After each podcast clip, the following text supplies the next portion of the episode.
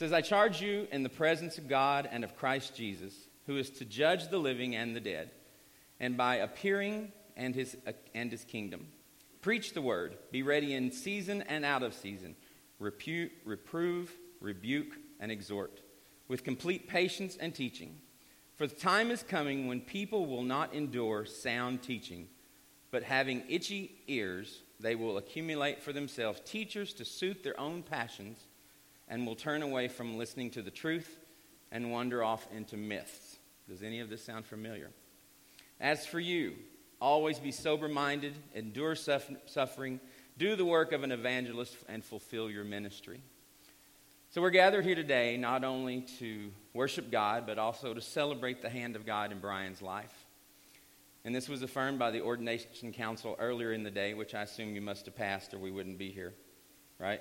Mandy made a lot of cookies to waste them, is what she told me. So we're hoping that he answered the questions appropriately.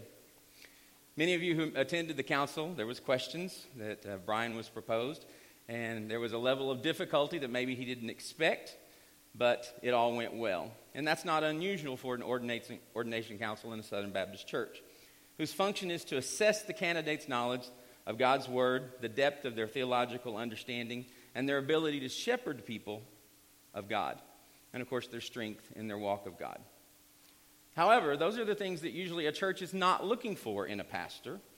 Normally, they expect there should be the ability to preach a 20 minute sermon during which he should condemn sin but not hurt anyone's feelings. Many expect a pastor to work from 8 a.m. to 10 p.m., doing everything from preaching and counseling to sweeping the floors and stocking the church bathrooms with toilet paper. He should earn at least $400 a week, but give $100 a week and be ready to contribute to every school function that comes along. He should be at least 36 years old with 40 years of pastoral experience. He should be on the tall but on the short side, heavy with a thin sort of way, and of course, he must be handsome. We let you slide on that one. he should have at least one brown eye and one blue eye. His hair needs to be parted in the middle, side, and left.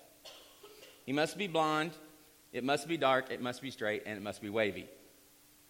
He should have a burning desire to work with teenagers and spend all of his time with the senior adults. He should smile constantly with a straight face because he has a sense of humor that keeps him seriously at his work. These are things we're asking of our, of our pastor candidates. He should invest at least 25 hours a week in sermon prep, 20 hours a week in counseling, and 10 hours in meetings, 20 hours in visitations, and 30 hours in prayer, and answer the phone whenever he is called. He should attend all committee meetings and all activities here at the church. He should always be available in his office, but always be evangelizing to the community. Of course, he must have a perfect wife, and he must have perfect children. The wife must be kind and patient and perfectly dressed, young and beautiful, but also older and mature. She must be able to play the piano, serve in the nursery, teach Sunday school, sing on the worship team, minister to the women of the church, and of course, host Bible studies in her home. Now, the truth is, obviously, these are to, meant to be extremely over the top. There are those in the church who often have this expectation of what your new pastor should be. He should be talented, gifted, funny, scholarly, practical, popular, compassionate, understanding, patient, level headed, dependable, loving, caring, neat, organized, cheerful, and above all, humble. No one has walked this earth that fits all that since Jesus. The story is told of a chairman of a church pulpit committee who received a chain letter in the mail. And it said, This chain letter is to help you bring hope and happiness to your church. Sit down and make a list of five other churches that are not satisfied with their current pastors. Send a copy of this letter to all five churches on the list. Then send your pastor to the church at the bottom of the list. And by the end of this time next year, you should have received 15,625 pastors, and one of them should at least work for you. But beware, don't break the chain. One church did, and they got their old pastor back. the truth be told, most of these expectations that people have for their pastors comes from themselves and not from the Heavenly Father. This is not a statement based on my own self interest, but rather the truth that comes from God, God's Word, which is what we're going to talk about today. I currently serve as the adult 55 pastor at First Baptist Church in Jenks, Oklahoma. But I'm, i also was a member of the church and have been since I was about seven years old. I was a teacher while I was doing bivocational ministry and went into full, full-time ministry in 2004 and sat where Brian sat as being an ordained minister back in 2009. So I've been on both sides of the aisle. And my function here today is to speak on God's behalf, which is very humbling, regarding his expectation for those whom he calls to serve as a pastor of his local church, and God's expect, expect, expectations for those who are members of this church. Our text this afternoon comes from the last letter that we have from the Apostle Paul that he wrote before he was taken away and put to death. Because of how boldly he had lived his faith in Jesus Christ, he was put to death. This letter was addressed to a younger pastor named Timothy who had just gone through the process of ordination. This was an affirming time by the local church of the call of God on an individual's life that he be set apart for the ministry of the gospel of Jesus Christ. Paul speaks of this as he opens his letters. We're reading on in 2 Timothy chapter 1 verse 3. It says, "I thank God whom I serve, as did my ancestors with a clear conscience, as I remember you constantly in my prayers night and day. As I remember your tears, I long to see you, that I may be filled with joy." I am reminded of your sincere faith, a faith that dwelt first in your grandmother Lois and in your mother Eunice, and now I'm sure dwells in you. For this reason, I remind you to fan into the flame the gift of God, which is in you through the laying on of hands. For God gave us a spirit not of fear, but of power, of love, and a sound mind. Now, as we read these words, we need to remember that the Apostle Paul was in prison while he was writing this letter to Timothy regarding God's expectations of him. This reflects the reality that oftentimes is it's not easy being a pastor. Paul was speaking to Timothy when he was in chains. So, in a sense of words, he was in his own chain letter that he was written as a primer or an education tutorial as he was pastoring a young man who had been called by God to serve as a pastor in the church. The words of our text for today are the inspired words of God, set and they set the parameters for God's expectations for those who serve as pastors in the body of Christ whether it be in Timothy's day or in our day. In the words God gives us in this text today, we'll see the who, what, where, when, why, and how of God's expectations for his pastors. And I'll move through these as quickly as I can. These are all words and truths for you today, Pastor Brian, which is hard for me to even say. You said a while ago you haven't got used to that because you're still the college guy to me. So, Pastor Brian, we're going to be talking to you as well as any other future pastors and current pastors in this room. First of all, we'll start with who. We remember who God has called you to work for. It says, I charge you in the presence of God and of Jesus Christ, who is to judge the living and the dead, and by his appearing and his kingdom. Contrary to what we might believe, pastors don't work for the church, they work for God by serving the church. That's not pride, that's not arrogance, that's just the truth. The Apostle Paul wrote of this speaking as the shepherd of the church in 2 Corinthians 4, verse 5 and 7, when he told the church, For what we proclaim is not ourselves, but Jesus Christ our Lord, with ourselves as your servants for Jesus' sake. For God, who said, Let light shine out of darkness, has shone in our hearts to give the light of the knowledge of the glory of God in the face of Jesus Christ.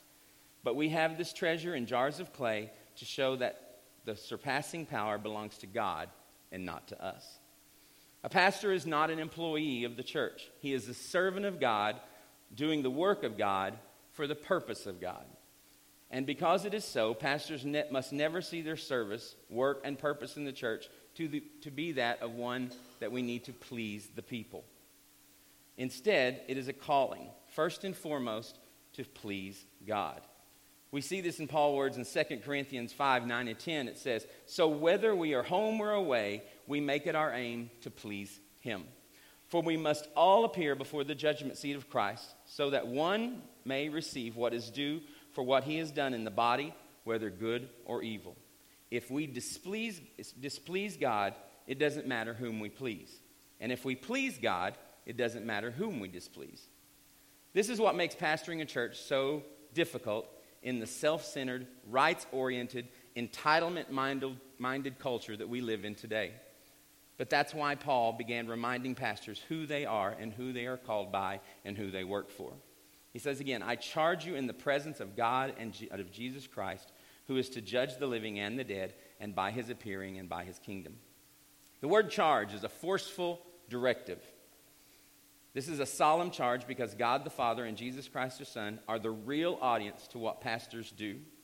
So remember, Brian, that is your call from God is to be just to labor in the presence of the Almighty God and of His Son Jesus Christ, before you, ha- in whom every heart will be exco- exposed one day, and before whom we will ultimately give an account for our life that we led on this earth. While many of the things in the pastoral ministry are difficult, remember who you work for. In the end, in Colossians, Paul writes, Now I receive in my sufferings for your sake, and in my flesh I am filling up what is lacking in Christ's afflictions for the sake of his body, which is the church, of that which, which I become a minister according to the stewardship from God that was given to me for you to make the word of God fully known. For I tell you, for this I toil, struggle with all his energy that he powerfully works within me. So that is the who. This is the what. The what is remember what God has called you to do. Preach the word. And you did a fine job this morning. I was very impressed. First college guy, it wasn't bad. No, I'm just kidding. A.T. Robertson once said, One of the best proofs of the inspiration of the Bible is that, has, is that it has withstood so much bad preaching. Think about that a minute. Pastor Brian, you are a gifted communicator, there is no doubt. And now, as an ordained minister, you are called to preach the word. Not a suggestion from God, but this is an active imperative because it's God's words that changes lives. And I know that I don't have to tell you this, but this is your charge of the day on this ordination day. Don't ever turn away from your preaching. Don't ever water it down. Don't ever be embarrassed by it. Preach and teach as if a person's eternal home depends on it, because it does. And you know that. The word preach means to announce, to proclaim, to set forth and make known. So don't ever stop doing that. In Hebrews 4:12 says, "The word of God is a living and active, sharper than a two-edged sword, piercing to the division of the soul and the spirit, of joints and marrow, and discerning the thoughts and the intentions of the heart." In 2 Timothy 3 uh, chapter excuse me, 2 Timothy 3:16 it says, "All scriptures, not just part of them, not just the Old Testament, not the New Testament, all scriptures are breathed out by God and are profitable for teaching, for reproof, for correction, and for the training in righteousness, that the man of God may be completely equipped for every good work. When Lyndon Johnson was elected president back in the 60s, the United, of the, uh, when he was elected president, he asked his good friend Billy Graham to take a position within his administration. Without a moment's thought, Billy Graham said, Sir, I believe that Jesus Christ has called me to preach, and to me, that is the highest calling that any man can have on earth. So, Brian, you have the highest calling on earth. It's very humbling, isn't it? Very humbling. The where. Remember where you are to fulfill your call from God. Be ready. The phrase in the original Greek literally means be instant or always on. Whether you are standing in the line at Walmart, leading a discussion of young adults groups, or having dinner with your family down at the Willow Creek Cafe, which is very good, by the way, or taking your garbage out, or shopping at Old Navy at the mall, or watching your youth under the Friday night lights, which I hear are all tennis courts around here. So that's really awesome. Whether, no matter where you are, be ready. 1 Timothy 4 says, Practice these things, immerse yourself in them, so that all may see your progress. Keep a close watch on yourself and on the teaching. Persist in this, for by doing so, you will save both yourself and your hearers. So, Brian, the where of your call from God is to the church. It is first to the church of your own family, these three ladies sitting next to you. I don't need to tell you this, but your ordination requires that I charge you with the responsibility to shepherd and lead your wife and your two beautiful daughters, Annalise and Brindley. They love you, they look up to you, they listen to you. Oh, wait a minute, I didn't mean to write that. For the most part. And I know you're always ready to dis- discipline them and disciple them. Another where of your call is from this church. You've already experienced the local church as you've moved your family around following God's calling. You planted roots on the banks of the Arkansas River in Tulsa. And then you moved to the heart of Oklahoma in Norman. A few years later, you did that all over again when you moved your family to Taylor, Texas to serve as their youth pastor. And now you are here. And he, I know Brian is so excited about what God has got in store for this church. The truth is, God, God does not so much call us to a place on earth as he calls us to a person, and that person is our crucified and risen Savior, Jesus Christ. In Matthew 16 24, it says, If anyone come after me, let him deny himself and take up his cross and follow me. And then in John 16 26, it says, If anyone serves me, he must follow me. And where I am, there will my servant be also. If anyone serves me, the Father will honor him.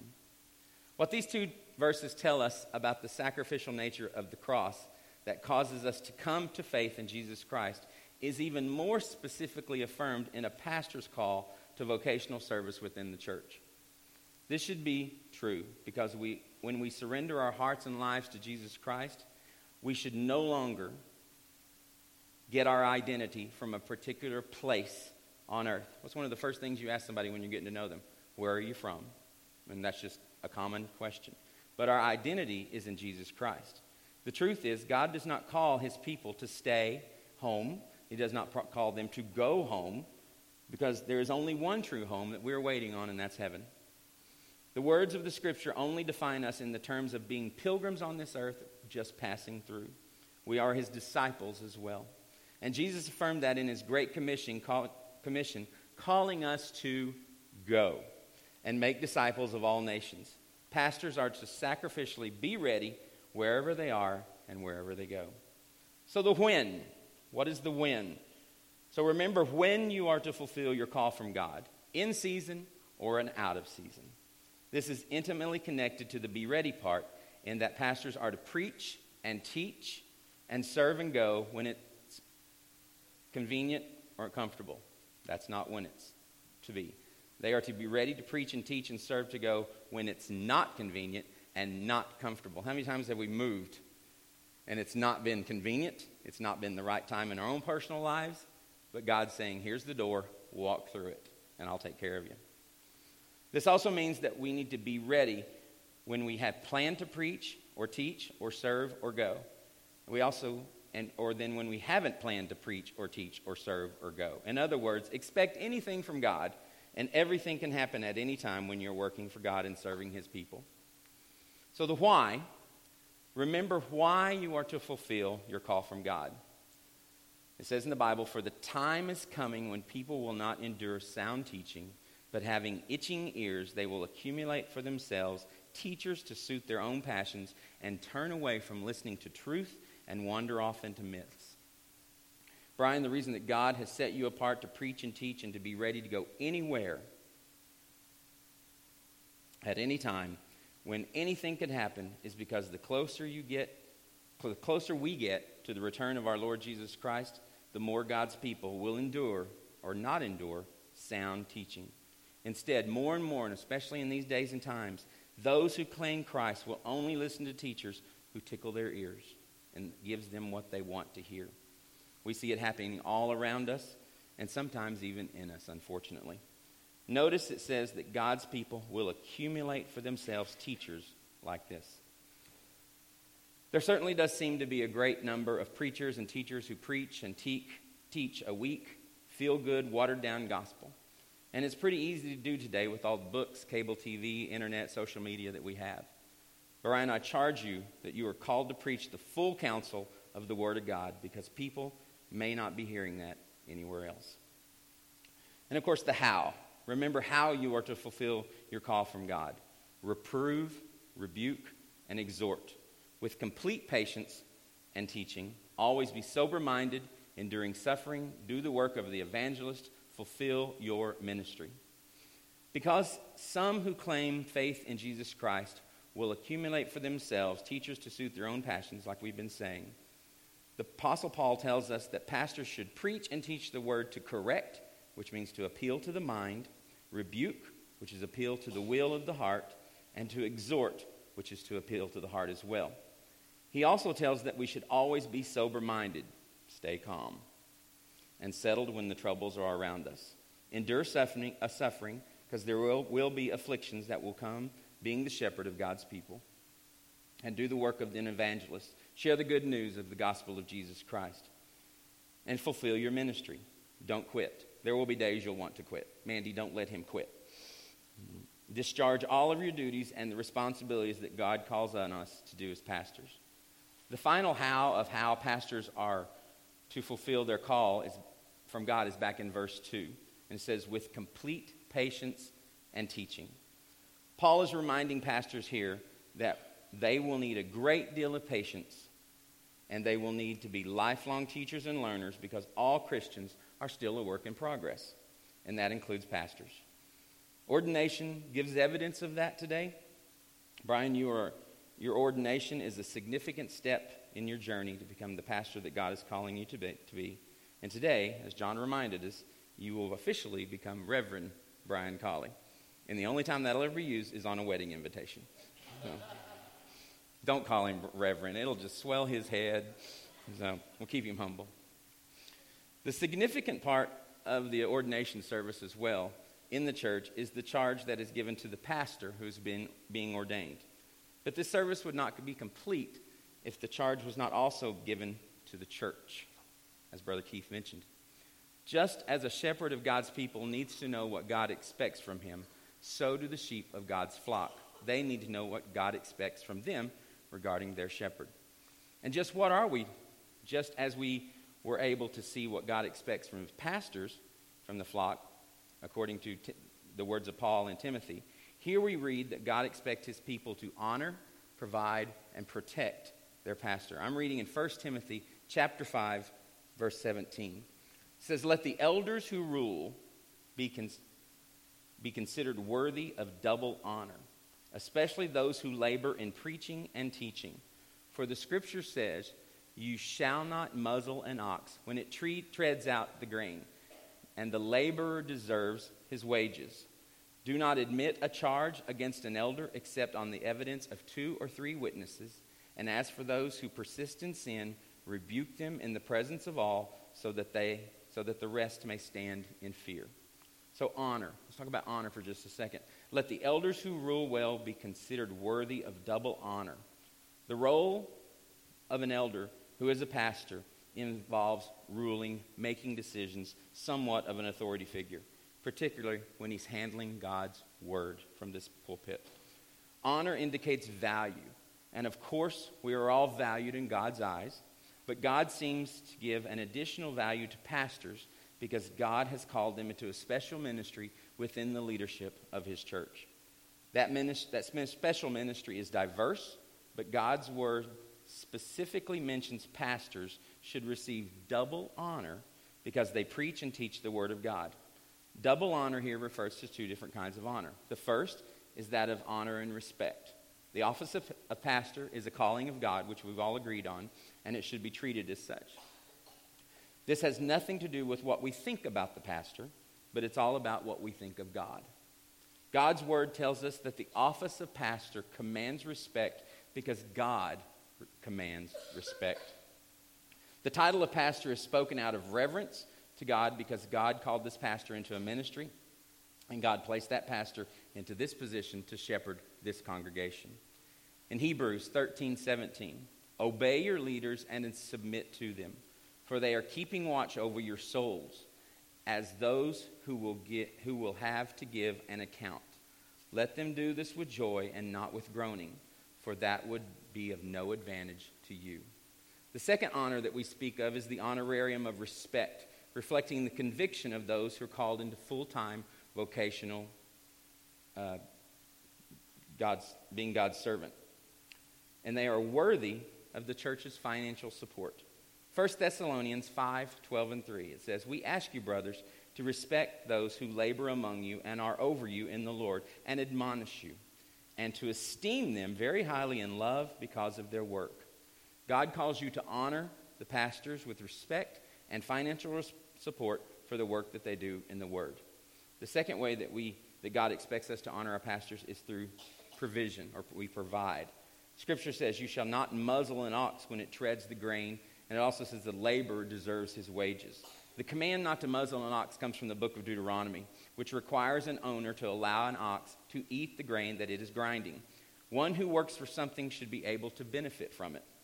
The laborer deserves his wages, and a direct quotation is Luke 10 7. It is clear that we are talking about providing pastors with pay or a salary for the work that he does.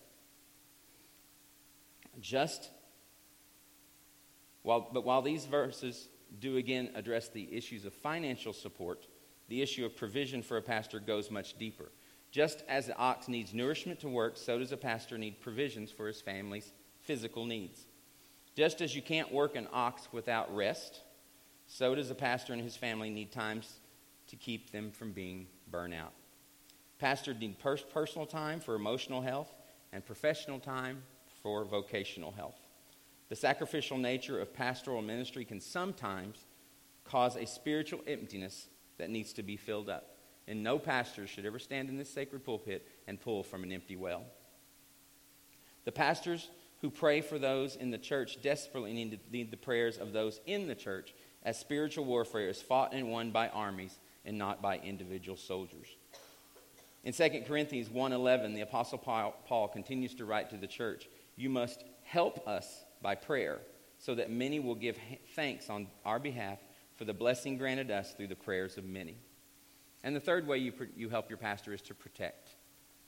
It says, Do not admit a charge against a ruler except there be evidence of two or three witnesses. God's word here calls the church to protect the pastor and his ministry, which in turn protects the church. God's here, we are here in the midst of a generation and culture that not only disrespects leadership, but they aggressively vilify and denigrate the authority of almost everything. And it has infected the church. Pastors tend to get attacked, they get blamed, they're accused of just about everything that happens inside the church. And quite often, what pastors do at, on a daily basis is completely misunderstood. And even then, oftentimes the pastor is unable to explain exactly what's going on and exactly what he is doing because of confidentiality. One of the greatest sins of the church is the slander of gossip, usually about the pastor, pastor's family, the deacons. It's about someone in leadership. This is usually started and fed by those in the church who are angry over one reason or another. Usually it has something to do with some sort of unmet expectation. So it's always good to pray for your pastor. Paul's words here are a charge to the church to protect your pastors from the sins of slander and gossip. That being said, Brian will make mistakes. There's no, there's no doubt about it. But sometimes we're wrong and our flesh gets the best of us. We are fallen human beings who have weaknesses just like everyone else. But even in the midst of all that, God calls us to sacrificially serve Him as pastors of His churches. It is the hardest, but also the most glorious job that there is, and the most joyful, satisfying vocation on earth. The three verses of Psalm 16 say, Preserve me, O Lord, for in you I take refuge. I say to the Lord, You are my Lord. I have no good apart from you. As for the saints in the land, they are the excellent ones in whom all, is all my delight. Today, God is telling us to honor our pastor, provide for their pastor, and protect your pastor. Colossians 3:12 says, "Put on then as God's chosen ones, holy and beloved, compassionate hearts, kindness, humility, meekness, and patience, bearing with one another, and if you have a complaint against another, forgiving each other, as the Lord has forgiven you. So you also must forgive, and above all, put all these put on love, which binds everything together in perfect harmony. And let the peace of Christ rule in your hearts, to which indeed you were called in one body and be thank- thankful. Let the word of Christ dwell in you richly, teaching and admonishing one another in all wisdom, singing psalms and hymns and spiritual songs with thankfulness in your heart to the Lord God. And whatever you do in word or deed, do everything in the name of the Lord Jesus Christ, giving thanks to God the Father through him. So, once again, we gather today on this very special day. You won't forget this, Brian, to celebrate the hand of God on Brian Colley's life. It's an affirm, affirmation by the church to say this particular man has been set apart for God's will and his service. So at this time, I'm going to ask Brian and Mandy if you'll come. Just have a seat here for just a second. I'm going to take a minute and pray over you personally, and then I'd like to invite all the ordained men of the church and their wives to come and just take a moment or two and pray over them. If you would, just bow your heads with me as we pray. Almighty God, sovereign King, Father of our Lord Jesus Christ, we praise you for what you have done in the heart and life of Pastor Brian. You created him, you saved him, you called him, you taught him, and you have been using him greatly in your church for many years. Lord God, we stand before you today affirming your hand on his life to set him apart for the ministry of the gospel. We pray that according to the riches of your glory that you would grant Brian to be strengthened with power through the, your spirit in his inner being so that Jesus Christ may dwell in his heart through faith that he would be rooted and grounded in love with the strength to comprehend with all the saints what is the breadth and length and height and depth, depth, depth, and that he would know the love of Christ that surpasses knowledge, that he would be filled with all the fullness of God as he serves you in the days and years ahead. We also pray that you would use Brian beyond our highest expectations as we know that you are able to do far more abundantly beyond all that we ask and think, according to the power that works within us. We pray that you would continue to pour your Holy Spirit out into Pastor Brian's life and his ministry so that he would go boldly into this community and preach the mysteries of the gospel in you. Lord Heavenly Father, we ask that you would grant him the grace and the ability to shepherd these people so that this body of Christ might shine for Jesus in this community, increase and increase the kingdom of God. Lord God, we pray that you would fill Pastor Brian with the knowledge of your will in all spiritual wisdom and understanding so that we would walk in a manner worthy of you, fully pleasing to you.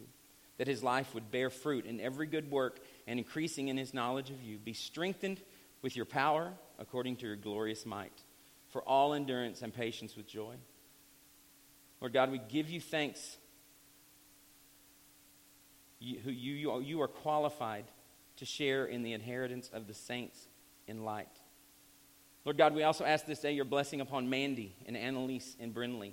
We pray that you would love them, protect them, guide them, and use us as your people to do this as well.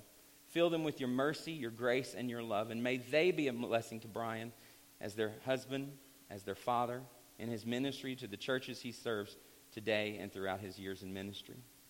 May their lives together be joyfully spent for the cause of Christ as they joyfully build the kingdom of God for your glory.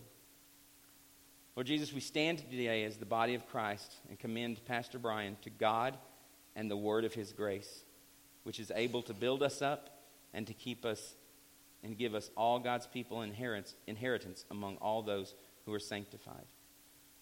Lord, once again, Father, we thank you for this time. We thank you for this day that we've set, set aside to honor this man.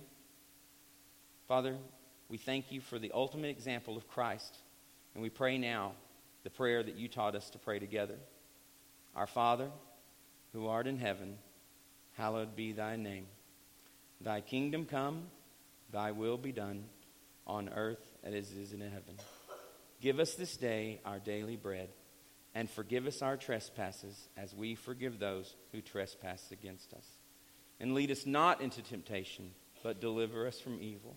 For thine is the kingdom and the power and the glory forever. Amen. I ask at this time the ordained men would come forward as we sing. To God be the glory, great things he hath done. So loved he the world that he gave us his Son, who yielded his life an atonement for sin, and opened the life gate that all may go in. Praise the Lord, praise the Lord. Let the earth hear his voice. Praise the Lord, praise the Lord. Let the people rejoice. Oh, come to the Father through Jesus the Son and give him the glory. Great things he has done.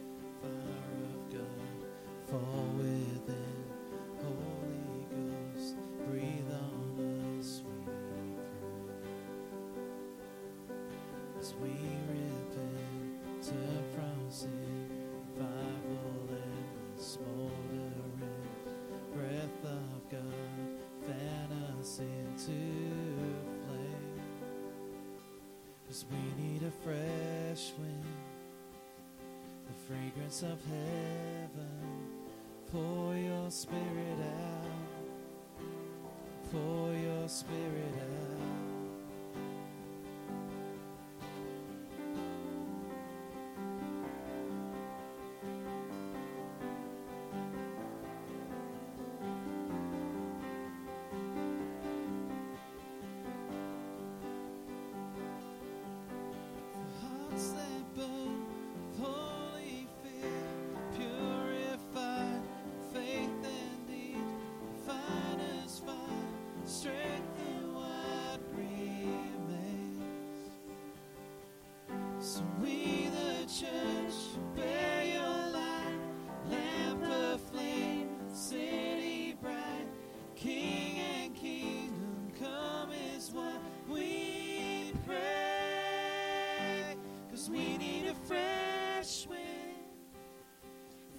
The of heaven. Pour your spirit out, pour your spirit out. Holy anointing, the power of your presence.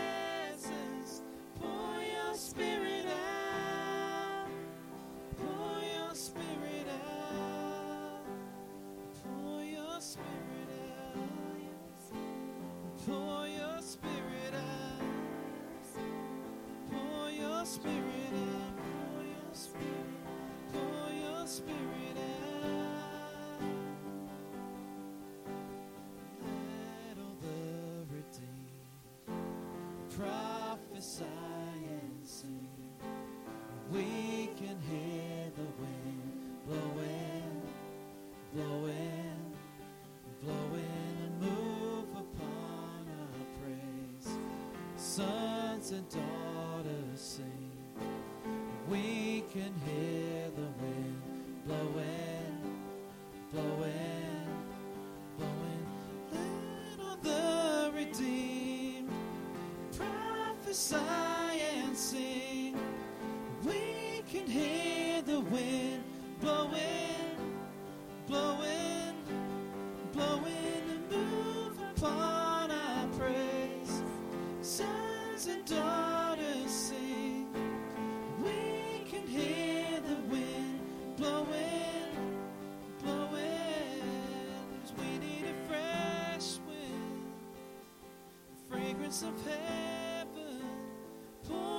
spirit out. Pour your spirit out. Holy anointing. The power of your presence. Pour your spirit out. Pour your spirit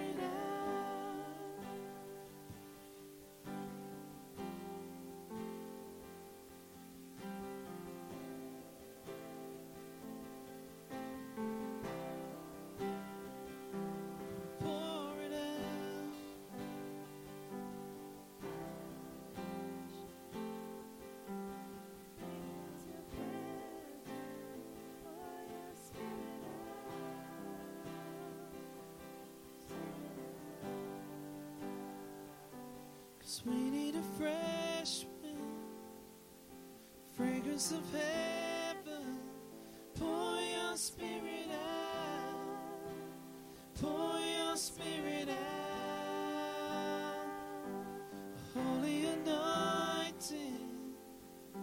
The power of your presence. Pour your spirit out.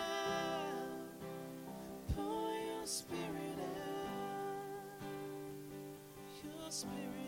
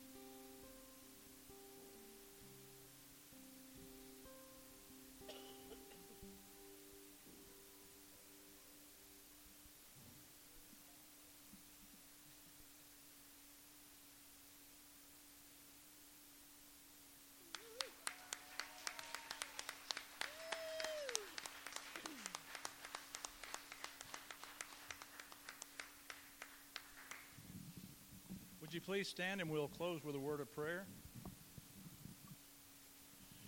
Father, we thank you and we give you all the praise for this time we've had together, for this, for this uh, great time, this time of, uh, of being witnesses to Brian's ordination, being part of it. And we just pray that you would continue to strengthen and guide he and Mandy through this ministry. We thank you for each person who's come out this afternoon, and we just pray that you would go with us as we leave here now and, and help us to shine that light through the week. In Jesus' name we pray. Amen.